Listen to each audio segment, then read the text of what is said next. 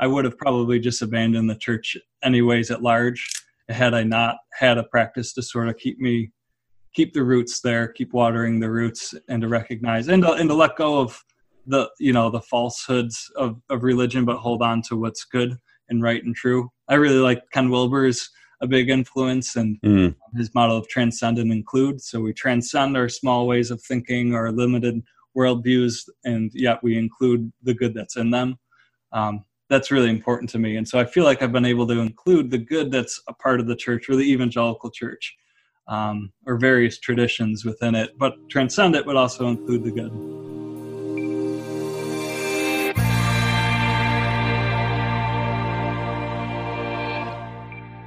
Hello, everybody, and welcome to episode 25 of Contemplate This. I am your host, Tom Bushlack, and this interview is with Keith Kristich.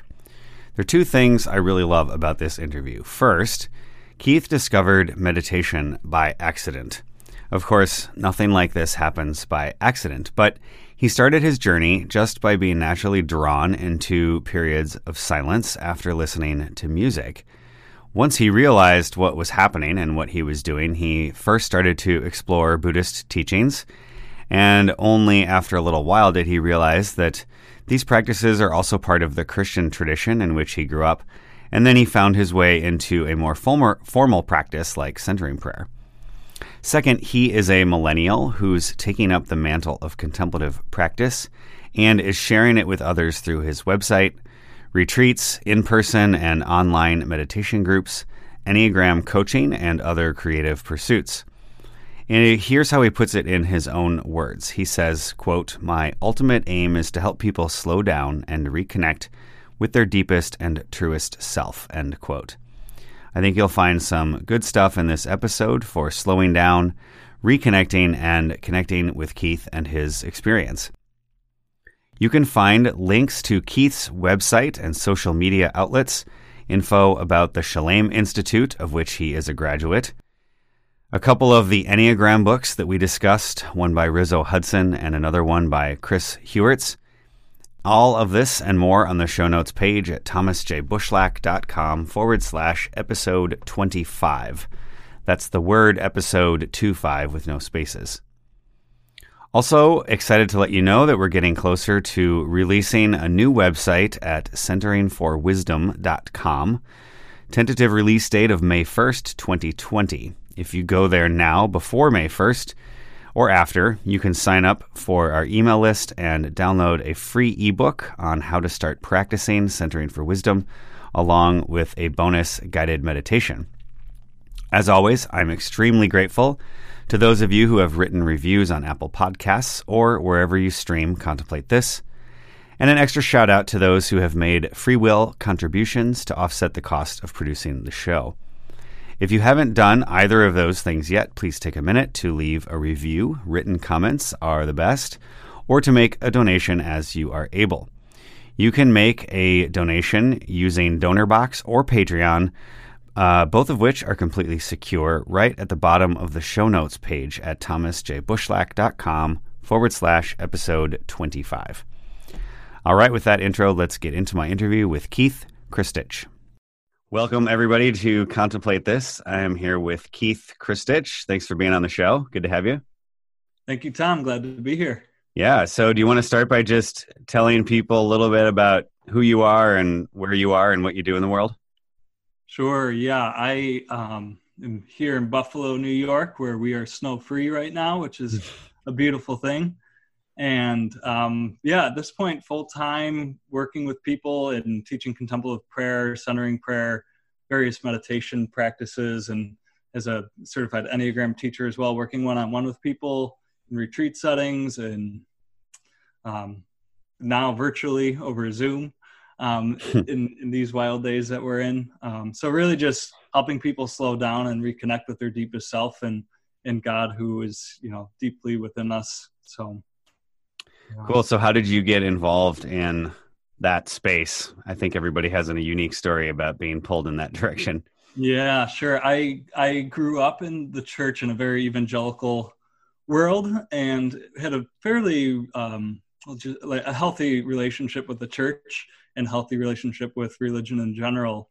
um, and it landed me 10 years back to in an evangelical college in New York State, Houghton College.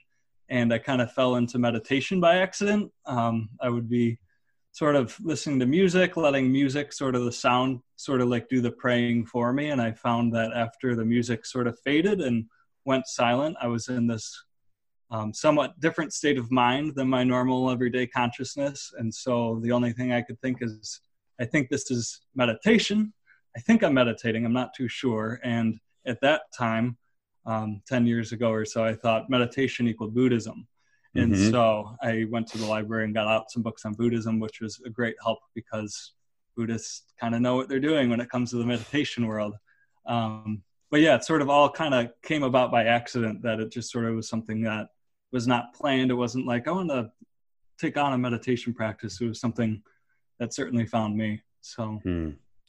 wow. So, uh, I'm fascinated by that connection with music, and we can maybe come back and explore that at some point. Kind of putting putting into a different state of mind. So, if it sounds like, did you kind of dive into Buddhism for a while, and then how did you make that connection to, oh, this is like part of my own tradition? Yeah, yeah, yeah. Great question. I did. Um, yeah, mostly it was through books at the beginning, and really only um, studying that Buddhism for just a couple months because shortly after this experience, I had friends invite me to a Franciscan friary um, called Mount Irenaeus in New York State. It's beautiful, 400 acres of land. The buildings are built from the wood of the land, and there's four beautiful brothers that live there managing this contemplative retreat center. And, and it was there that I would go to Mass every Sunday, and they would talk about this the contemplative tradition. They would talk about contemplative prayer, and Father Bob would always talk about centering prayer. And during mm. his open, he would have an open homily, um, so we could all speak during his during the mass. And he would always give instructions on centering prayer every mass.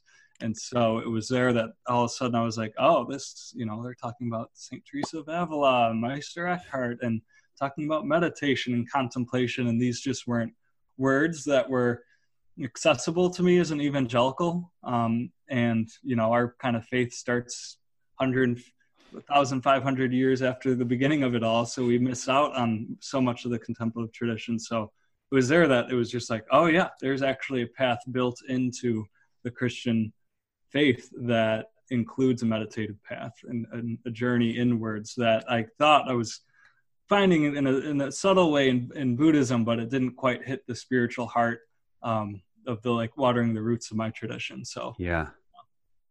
So you connected with some wild Franciscans, which I love. I grew mm-hmm. up w- on the edge of a, a small forest that was owned by a Franciscan retreat center, and my first job was washing dishes ah. after they had dinner.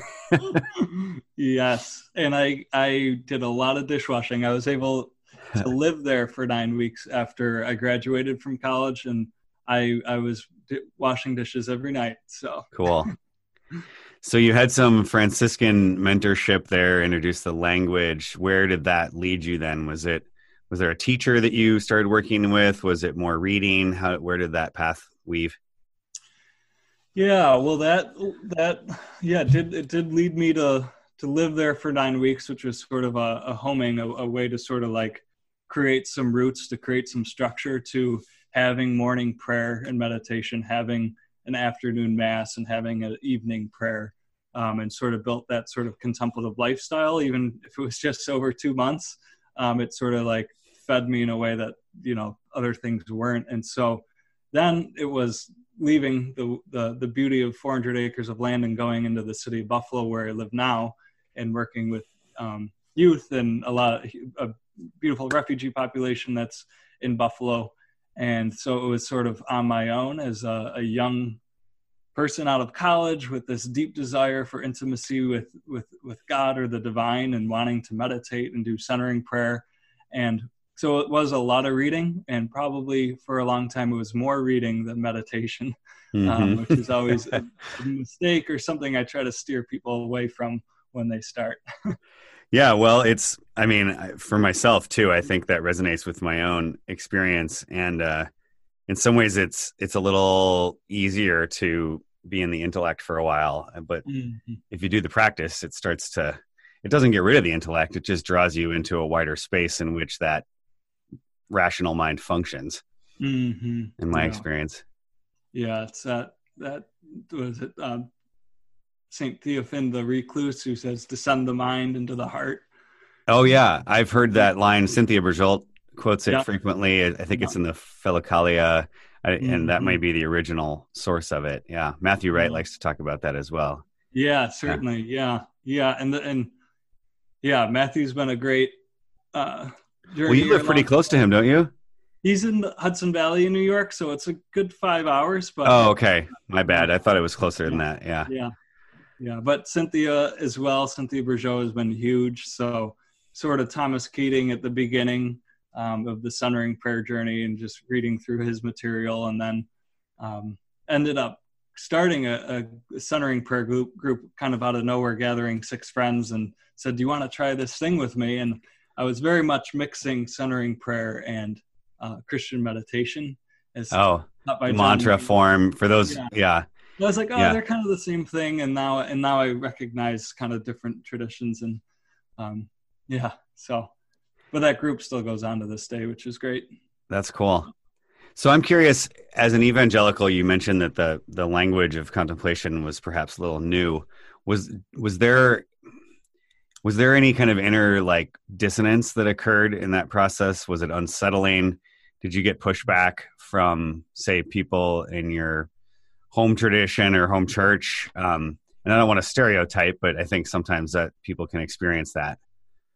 Yeah, certainly. I, I wouldn't say it was anything major. I think by nature of being introvert, um, I'd share less than others would. Hmm. Uh, maybe that's partially the nature of just the contemplative orientation as well. So I remember finding it and and sort of just like holding on to it myself, and because it was sort of a mystery to me at the time, um, I, I would talk to friends about it, um, and I think it was just sort of like speaking different languages um, because it's like I mean it's just a very, very different orientation Right. and um, I remember talking even with family. I remember talking to my father, and I was like, "So, so I meditate now." And he's like, "Oh, so you're a Buddhist?" And I was like, "Not, no, but not that there's anything wrong with that."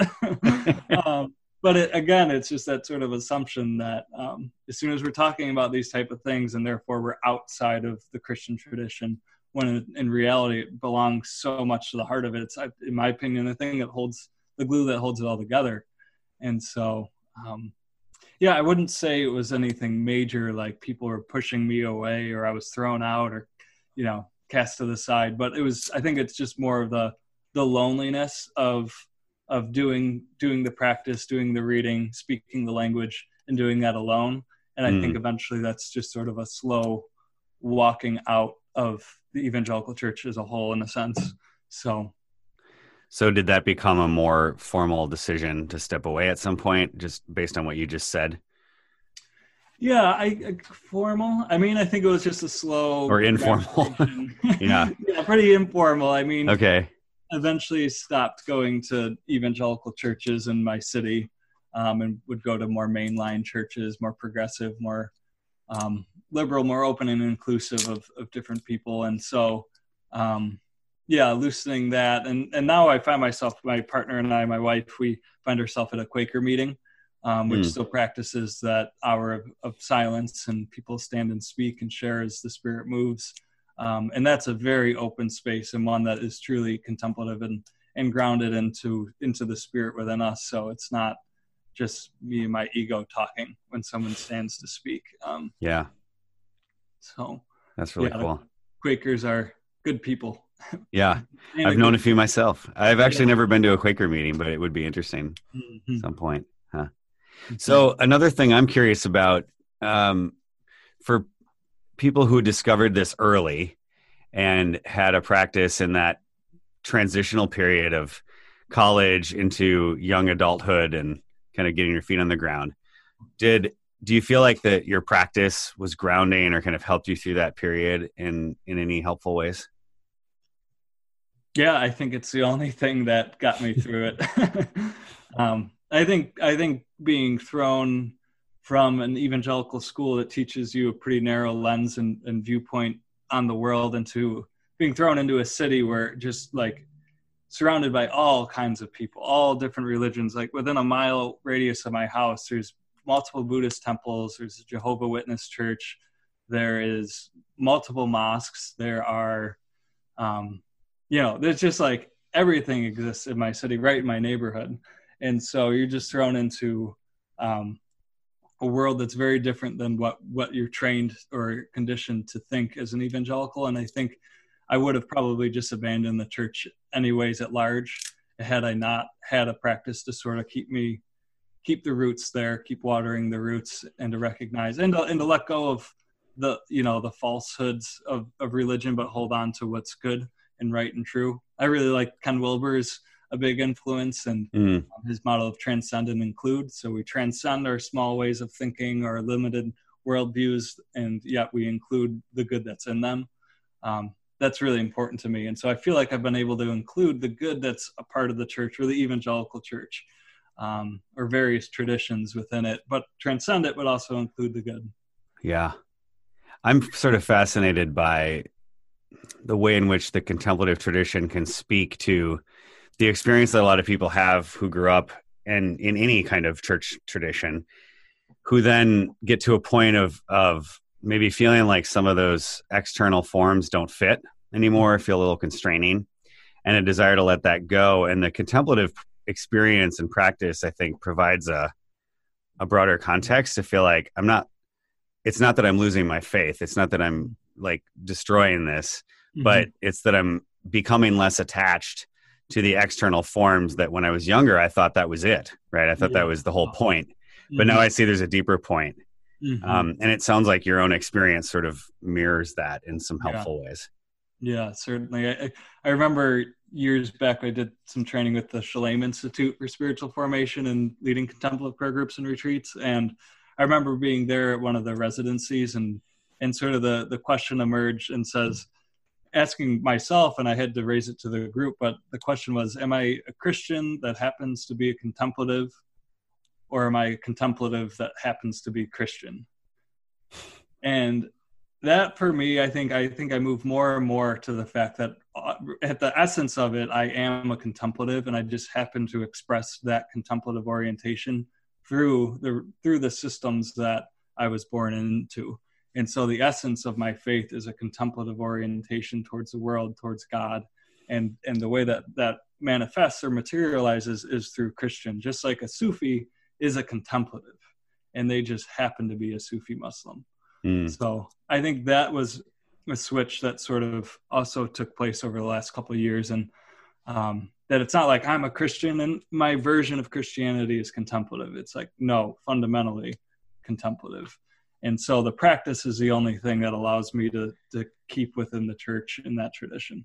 Yeah, that's a that's a really um, um, it's one of the best ways I've heard that described, I guess, um, mm-hmm. in telling your story, and I think a lot of people find that helpful mm-hmm. way to approach it. So you made your way into Shalem at some point. Do you want to kind of walk us through that experience? Sure. Yeah, I. Or if well, you want to fill in what you did before that, that's fine too.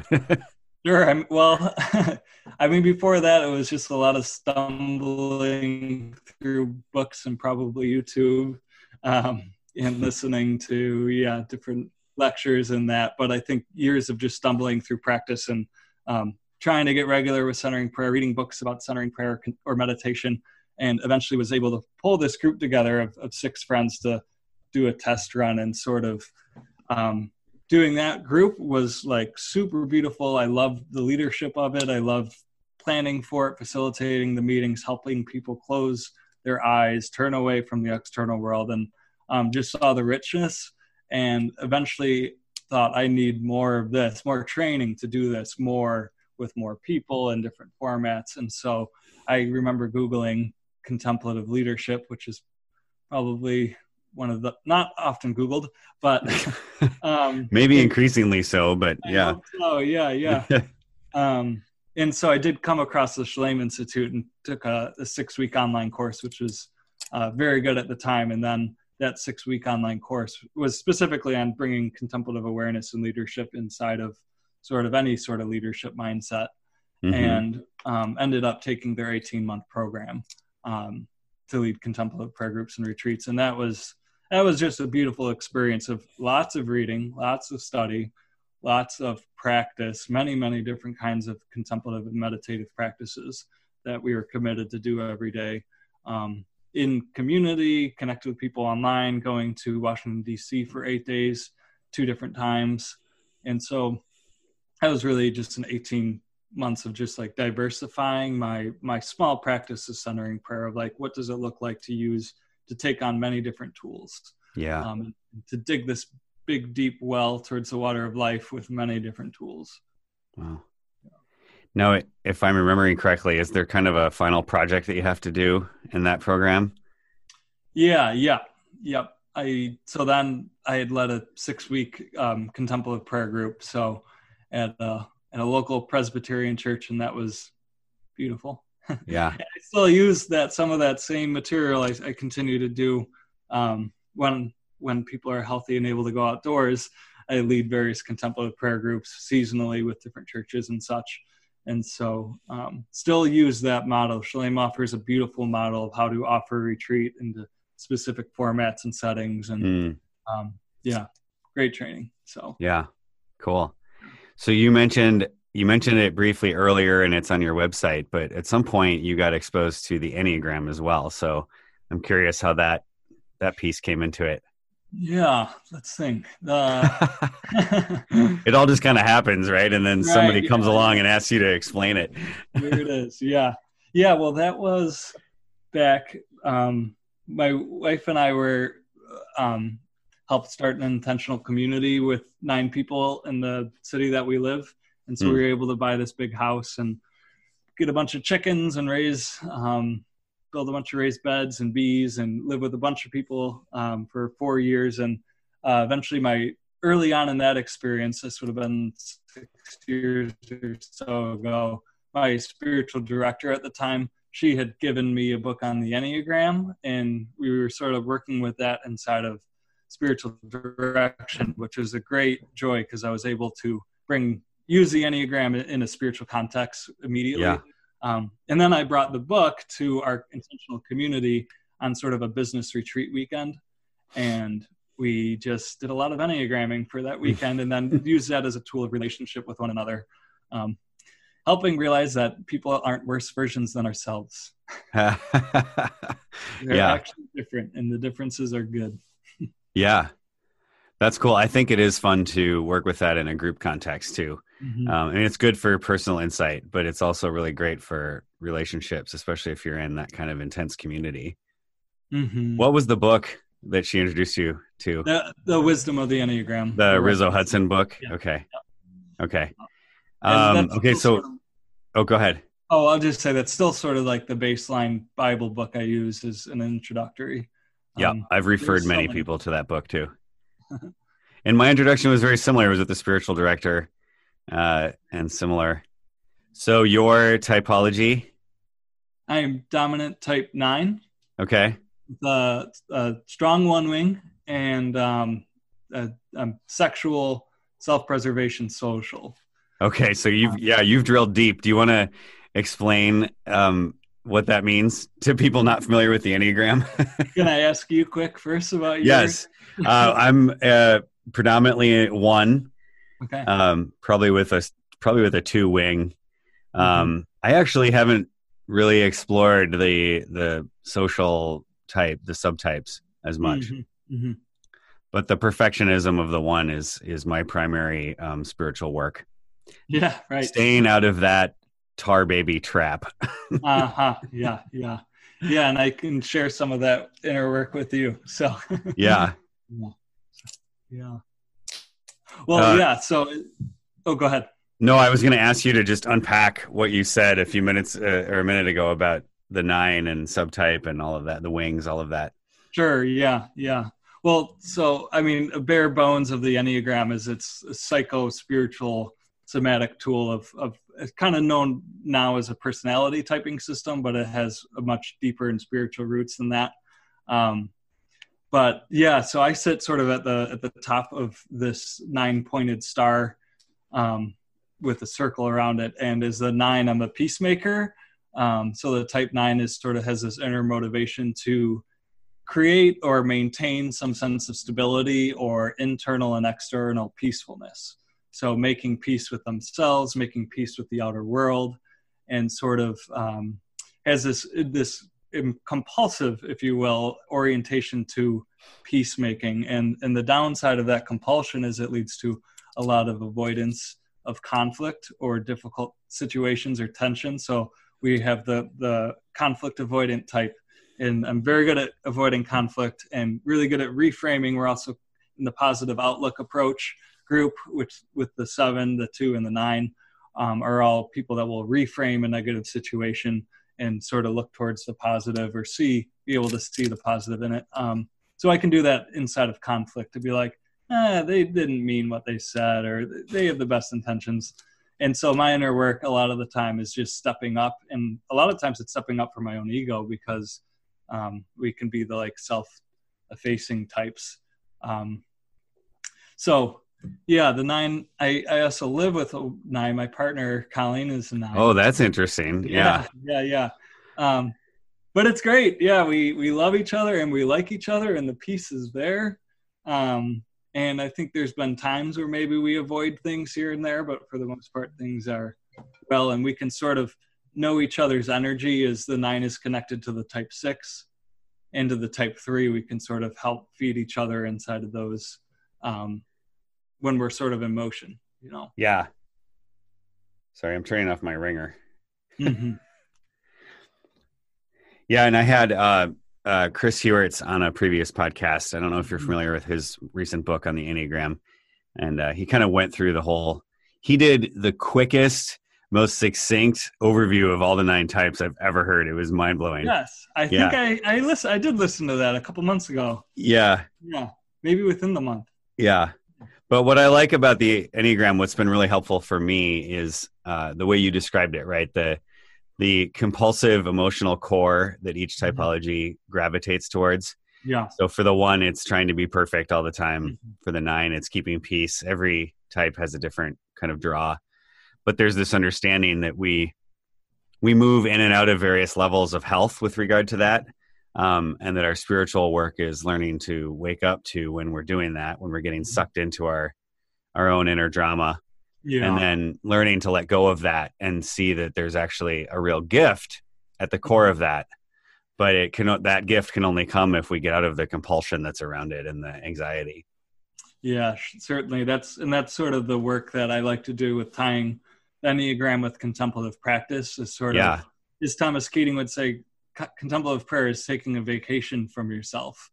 And so um, I've been on retreat with William Menninger, another one of the founders of Centering Prayer, and he was leading an Enneagram retreat, and he would he would say the same thing that in contemplation we're sort of transcending our typology, we're just letting it go. We're always just letting go in a practice like centering prayer, and so we're always going back to that kind of bare naked awareness and that sort of self that's underneath the type. So I always ask people like who is the self that has a personality? You know who is the i behind the personality? And so to recognize that that's where we go to when we go into centering prayer or into contemplation is that we're going to this space prior to personality. Um, and to recognize that the personality is a gift. Right. And just uh, the, like the, my favorite is you know the, the ego's an awful master but a great servant. You yes. know, very cliche, but it's a beautiful thing to say that the personality, as long as it's not dominating us, is a true gift and a tool to be used to help us on our journey. But as soon as it's in the driver's seat of life, then we're the ego is just filling its own needs and yeah, a particular insight that I've found helpful in that regard recently, I've been listening to a lot of Ram Dass uh, mm-hmm. talks, and one of the things that I like that he he doesn't sp- talk specifically about the enneagram, but he does talk about personality versus the, the kind of inner observer, transcendent mm-hmm. self. But one of the things that I think he's really good about saying is one of the traps in the spiritual life is to think, well, I need to transcend, aka get rid of my personality, mm-hmm. so I can get in touch with the divine within. Mm-hmm. And he's really good about saying anytime you go to one extreme, you've sort of lost it. Yeah. But the real human challenge is to live in the world with the personality and all of the memories and quirks that we have while also being aware that we are the divine presence within all of that at the same time. Mm-hmm. Yeah. Um, that's been really helpful for me. Yeah, certainly. Yeah, I, I really appreciate that. That's really critical for I think people to hear because there is that sort of trapping that the, the ego's bad, the ego's the enemy, thoughts are bad. Like we need to like transcend and just yeah, sink into the like universal ocean of being. And yes, we can do that maybe for 20 minutes or maybe not even in those 20 minutes. Um, but it's about that integration process of bringing these two worlds together and that's that's what i love about christianity is i feel like it's a very ego affirming religion it's very mm. like incarnate in the body in fleshed, spirit and flesh and it's not just spirit um, i love like Ad- advaita vedanta is another sort of spiritual tradition that i like to spend some time in and, and that's more of that transcendent universal awareness um, type of mentality. And and i do like to balance it with the christian idea that yeah the ego isn't so bad if we if we use it in the right way. Well if there we are some rather than us using it. Yes that's a good way a good way of putting it making use of the ego and the intellect rather than letting it be the servant it was meant to be rather than the master mm-hmm. i think there's some really interesting thought occur well maybe thought's the wrong word but ways of being around a kind of non-dual Christianity um, that are that is emerging in some of these dialogues right now.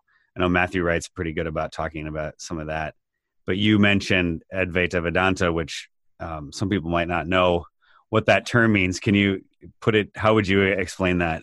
Ooh, I won't be able to do it justice. That's okay. Just in how do you? I mean, how do you understand it? How do you work with that idea? Yeah, well, I, I yeah, I do see it. It's it is certainly a non-dual tradition, um, sort of born in out of Hinduism, but almost like prior to Hinduism, or yeah, the more primary texts. Um, and so there's like a couple different streams that, or like lines of thought that I find interesting. But let's see. I think part of merging the Enneagram with contemplative practice is sort of founded on an Advaita thought that we are ultimately awareness. That if we approach who our essential self is, is we will find that we are only ever awareness at any given moment. And mm. in that sense, we're not the body and we're not our thoughts, we're not our mind. Um, and that that so like one of the practices from Ramana Maharshi is the neti neti approach and the, this or self inquiry. Who am I? Who am I?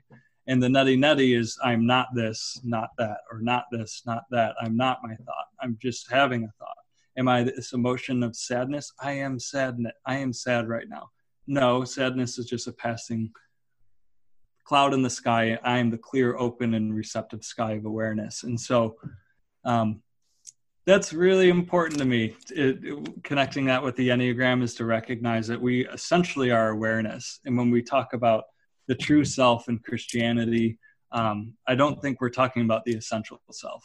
We're talking about, in the true self, we're talking about sort of this ego paired with the divine image within us, which I would say is the awareness. Hmm. Um, so it's a very, and you have kind of a incarnational, non-dualistic approach yeah. to how you integrate that in a in within the Christian mm-hmm. language and tradition. Is that a fair way to put it? I don't want to put words in your mouth. Yeah, I, I don't know if I would. Sure. Yeah. to the ex- to the extent that one can put words to the experience, mm-hmm. right? Yeah, mm-hmm. which is uh, always the challenge. Yeah, yeah. I guess I, I just really want to do a, a, a always a good job integrating different traditions that anyone on their own sort of is less than the holism of reality and so non-dualism without a, a dualistic awareness is not complete unto itself even um, mm. Mm. From, from my perspective and so i i i, just want to inc- i want to bring the incarnation into it and matthew wright has been very helpful in in some of his lectures i've i've seen on youtube um, yeah is pointing to that need to integrate the human in in the in the spirit um, yeah not live into anyone alone. Cool. So something that we've talked about a little bit, but you have on your website that I think is a really helpful. It's an image, and I can even put the image up in the show notes and certainly a link to your website. But you talk about the contemplative spirituality as this middle way or third way between religious dogmatism and the kind of spiritual woo woo. mm-hmm. um, so can you how do you how do you use that as a teaching tool? Yeah, well, I think that that's the I think this is where we we sort of find ourselves as I think young people coming out of or through the church, um, recognizing that we've yeah. Um, well, it's sort of a an acceptance of the fact that religion offers something good, and yet it's not complete unto itself, um, and that people are on a spiritual journey, but they're not being fed by way of institutional religion, whether it's the Christian church or or a, a mosque or a traditional Buddhist temple. There's obviously a deep hunger for spirituality, and yet they're not being fed on the institutional or exoteric level, and so then people swing to the other side and they sort of just find just absorbing any sort of um, spiritual practice or insight from a mixture of different religious perspectives and just mashing them all together. So it's one thing but everybody's one thing is very different than everybody's everybody else's. So i think people have this authentic drive towards spirituality and if the churches aren't or institutions aren't providing um, spiritual support some people don't like the new age or the the woo woo like i somehow people believe in everything and yet nothing in a sense. Right yeah. And contemplative spirituality is sort of this middle ground of like accepting some of the religious teachings or the value of religion and accepting some of the i don't like accepting the new age or something but um a lot of the new age or the woo woo is based on legitimate uh, religious traditions. Right. And so it's an acceptance of that portion that they've accepted. It's a little muddy. no, no, I that's I, and I think the way I don't necessarily the way I think about that is the religious um I mean I I'm trained in theology so I've I've done like all that you know that that part of it um and that that language that way of approaching a tradition, um, a theological, intellectual system, all of that is a legitimate way of conveying the the um, the truth to which the contemplative experience points, which is ultimately wordless. Mm-hmm. And perhaps the struggle with going far out into the woo woo world, for lack of a better term, um, is that it can easily sort of reject all of the containers that mm-hmm. have historically conveyed those truths. Um, yeah. and I, and I'm not just talking about the Christian tradition. I mean, the Buddhist tradition, the Hindu tradition, the Muslim tradition, all have those forms. Mm-hmm. So the contemplative experience kind of breaks open the limited nature of those forms, but it also says those are still necessary. It's almost analogous to what you were mm-hmm. saying before. Is like you realize you're not your personality, but you also are never going to get rid of it. Mm-hmm. Right. so use it. Use it for the good. Use it to find God. Mm-hmm. Use it to open your heart. Mm-hmm. Um, I don't know if that if that's a helpful way of thinking of it for you, but well, yeah, yeah, it certainly is. The containers, people just throw out the containers and then they go looking anywhere and, and participate in anything. And it can in the new age, and that can be very, very fluffy. And so then there's people will reject that. And so the other like piece, if it's a triangle with like um, religious dogmatism, woo woo, and then spirituality or contemplative spirituality. There's almost a, I want to turn it into a square at times too. And I think of mindfulness. Um, and that can sometimes be like another corner that almost is a rejection of the woo woo as well and the religious dogmatism in a lot of ways.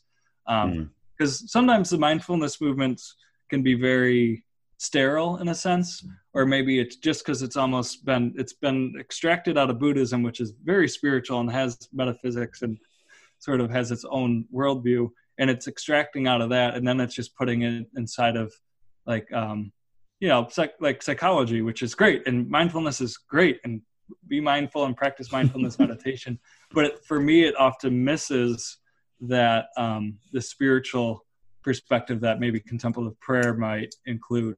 And so I, I kind of even see it as a box at times where mindfulness does fit inside of contemplative spirituality up into a point, and then it sort of breaks as just a psychological tool. Mm. Um, and there's certainly mindfulness teachers that bring in Buddhist spiritual teaching, um, Sure. but I, I think there's a, a, a popular version that excludes that as well. Yeah. Yeah, that's interesting. I'm I'm I'm a very visual learner, so this is kind of helpful for me to Mm.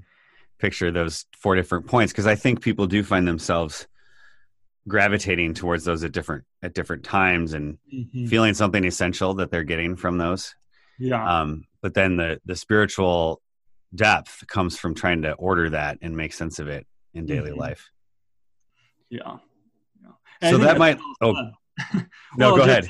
We need that, all of those at different points. Like I needed the church. I grew up in a container that gave me a healthy worldview, gave me healthy relationships with the church, with my family, gave me structure and a foundation. And yet I needed to move beyond that and float around a little bit. And so I think everybody sort of starts at different points and needs to explore these different buckets and then hopefully find a way that that authentically integrates them together Mhm. um, that, that transcendent included, not the like blender approach of like just throw it all in a blender and make it all just one big mess.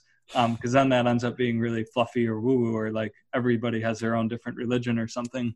Um, but how to authentically integrate them is a holism in themselves. yeah. So, So I wanted to ask you as well, like what is what does your daily practice look like at this point?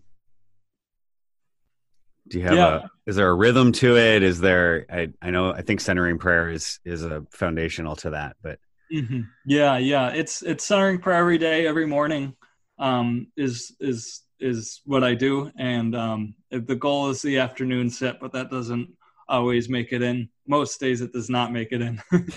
um, but yeah, the the daily um, morning ritual is, I mean, the ritual is coffee and um, reading, definitely journaling, um, usually reading, meditation. Um, I'm on Insight Timer is the app that I use and connect with meditators all over the world. But yeah, centering prayer every day is sort of the the thing that holds everything together. Is sort of like the thing that that I water my roots every single day in that in that way. So yeah. Yeah. Well, you're on good grounds with the coffee because when I interviewed Richard Rohr, he said the same thing. uh-huh, right, good grounds. Yeah, you got to have coffee to get it to get it going.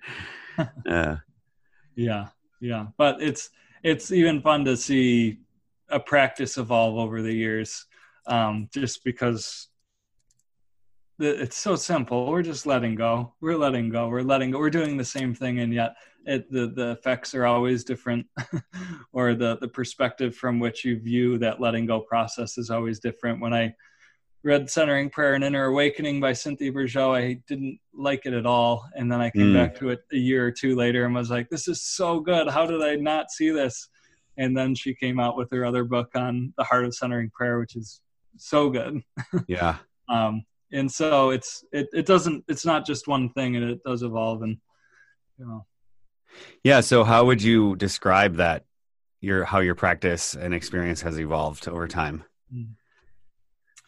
Well, there's there's two different things there. I guess there's like the ex, the the bare naked like direct experience of it, and then there's like how I interpret maybe the experience. You know? How you filter it through your constructed ego, Yes. Well the the servant of your mind. Yeah, Yes. yeah, yeah, yeah. I mean, I mean, I'm I'm grateful at this point. I mean, I don't always. Most sits are, you know, I get the the random monkey mind, the thoughts that swing from, you know, monkey swinging from branch to branch, thought to thought, and so that's that's the norm. But there certainly is sort of interior spaciousness that I can sort of um, release into what you know Keating would call interior silence, where there is that legitimate spaciousness or easefulness of letting go and or or objectless awareness that Cynthia Bourgeault talks about as being that bare naked awareness that's there but present of no thing in particular.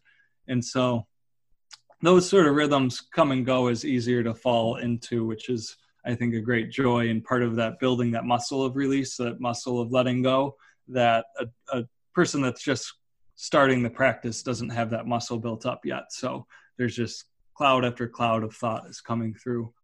Um, but the and and the other thing I'll I'll say too, and this is uh, for Matthew Wright, is um, he encouraged us. I was on retreat with him maybe six months or so ago, and he was encouraging us uh, to sort of say our, our, word from the heart. Hmm. Um, mm. Because I still think I'm very much in my head. I'm letting go of thoughts in my head. And he was saying, what, what does it mean to truly descend the mind into the heart and to let go from the heart level? And so that's an experience more like visceral experience of, of release from a different space in my body. Um, so that's something I'm playing with, but yeah, yeah, I had a similar experience. Um, Brie Stoner, who works for the Center for Action and Contemplation, when I was with her, she was the first person who really used that language and mm-hmm. talked about allowing the sacred word to emanate from the heart space. Mm-hmm. And uh, that that's been a that for me has been a helpful way of of uh, because like you, I I'm mm-hmm. I tend to intellectualize things and language tends to get into the rational mind. Mm-hmm. So it helps for me to have a, almost a vision or a, sen- a, a felt sense of that of the word in the heart center, sort of resonating in that mm-hmm. space in there. Yeah, beautiful. I love that word emanating from the yeah. heart. Yeah. Yeah. Yeah. Yeah. That helps. yep. Yeah. yeah. Absolutely. So cool. Yeah. Um so where are you at right now with um, kind of the teachings that you're offering and what's a, how you're how you're integrating this into your daily life well my work has totally shifted as far as um, well we're dealing with the coronavirus now. Yeah is, we're both sequestered. Yeah yeah yeah this is really the first week of being kind of shut in. And so yeah reimagining what it means to bring all of that online. You know i lead weekly meditation groups or centering prayer groups and lead you know make some income at churches leading uh, retreats or, or regular groups or go to retreat centers. Um, and and so what does it mean to bring that on? And i'm exploring this week to um, yeah just to make virtual meditation groups. So some will be explicitly christian and contemplative prayer. Others will be uh, maybe more of the mindfulness um, practice of, of breath work and sort of decreasing that anxiety where others will be more about that.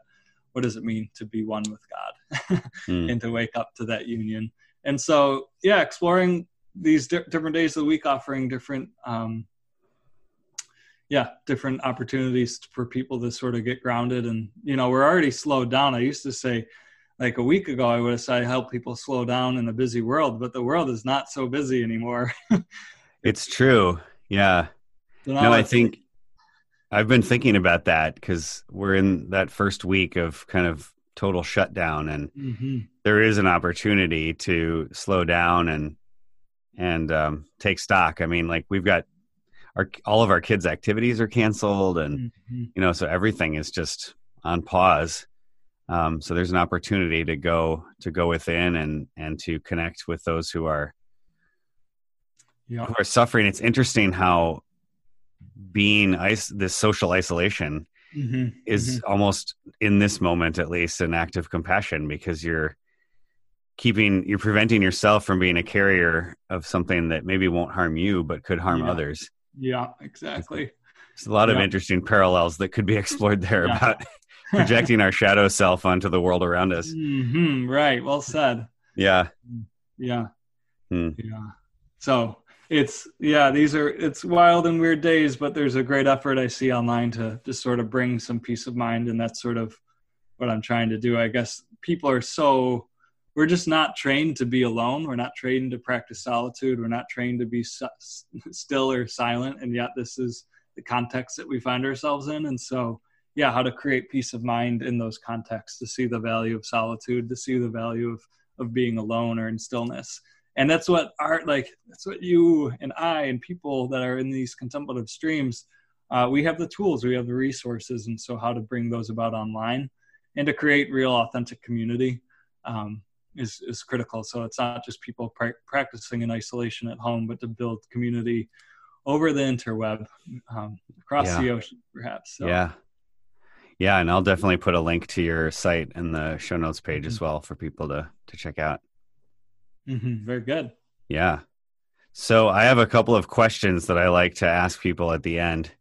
Maybe you've heard these before, but um, kind of rapid fire Rorschach block test responses. fill in the blank. So, um, how would you fill this in? Contemplation is. Mm-hmm. Um, contemplation is a return to our bare naked awareness and resting in God as the ground of our being. The purpose of contemplation is all about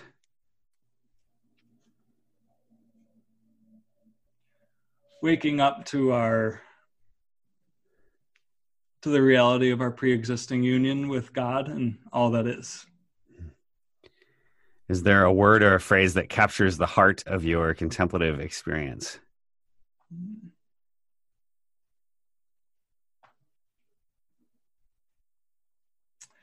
say the the emanation of love.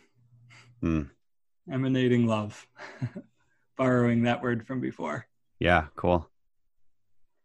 Do you have a hope for the next generation of contemplative practitioners?